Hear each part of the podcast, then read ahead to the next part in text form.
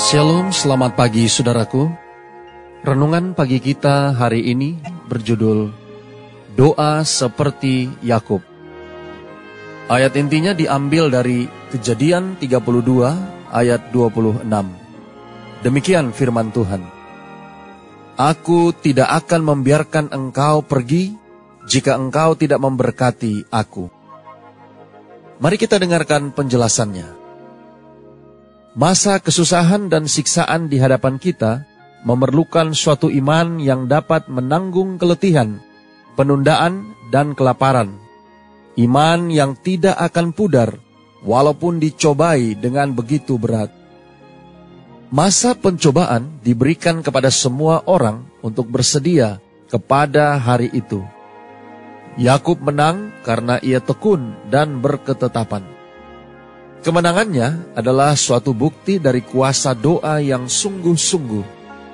Semua orang yang mau berpegang kepada janji-janji Allah, sebagaimana ia lakukan dan sebagaimana Yakub berhasil. Mereka yang tidak mau menyangkali dirinya dan menderita di hadirat Allah, tidak mau berdoa dengan tekun dan sungguh-sungguh, memohon berkatnya, tidak akan memperolehnya. Bergumul dengan Allah, betapa sedikit orang yang mengerti apa artinya itu. Betapa sedikitnya orang yang sangat rindu jiwanya ditarik kepada Allah, sampai segala kuasa dikerahkan. Bila mana gelombang kesukaran dan keputusasaan yang tak terkatakan itu menyapu para pemohon, betapa sedikit yang bergantung dengan iman yang teguh kepada janji-janji Allah. Mereka yang hanya sedikit melatih imannya sekarang berada dalam bahaya yang sangat besar untuk jatuh ke bawah kuasa penipuan iblis dan perintah pemaksaan hati nurani. Dan walaupun mereka tahan terhadap ujian itu, mereka akan terjerumus ke dalam kesusahan dan penderitaan yang lebih dalam pada waktu kesesakan itu, sebab mereka tidak membiasakan diri percaya kepada Allah. Pelajaran-pelajaran iman yang telah mereka lalaikan, terpaksa mereka harus pelajari di bawah tekanan keputusasaan yang hebat. Kita harus membiasakan diri sekarang dengan Allah, dengan cara membuktikan janji-janjinya. Malaikat-malaikat mencatat setiap doa yang tekun dan sungguh-sungguh. Lebih baik kita menyingkirkan kesenangan diri kita sendiri daripada melalaikan persekutuan dengan Allah. Kemiskinan yang paling dalam, penyangkalan diri yang paling besar dengan persetujuannya adalah lebih baik daripada kekayaan, kehormatan, kesenangan, dan persahabatan tanpa persetujuannya.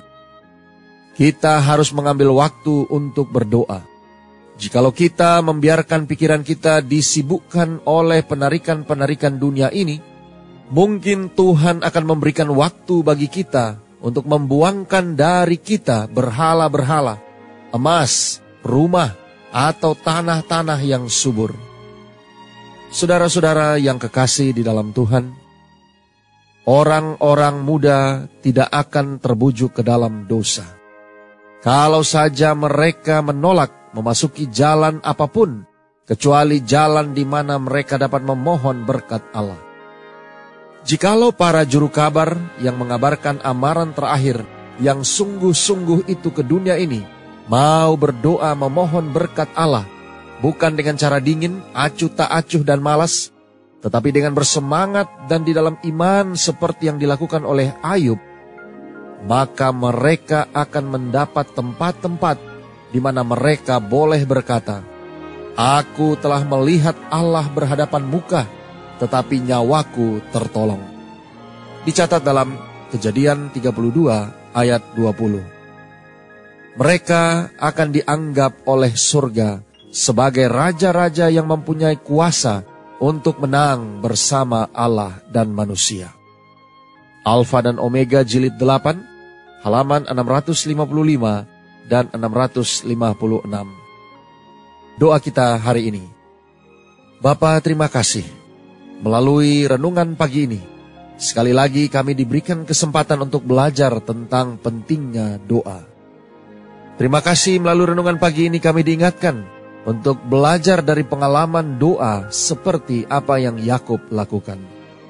Tolong kami hari ini Bapa, biarlah dengan pertolongan kuasa roh kudusmu akan menyanggupkan kami untuk memiliki satu kehidupan yang penuh doa seperti apa yang dilakukan oleh Yakub di mana kami akan terus memanjatkan doa permohonan kami kepada Tuhan sampai Engkau memberkati kami. Terima kasih Bapa. Inilah doa dan permohonan kami kepadamu. Di dalam nama Yesus kami berdoa. Amin.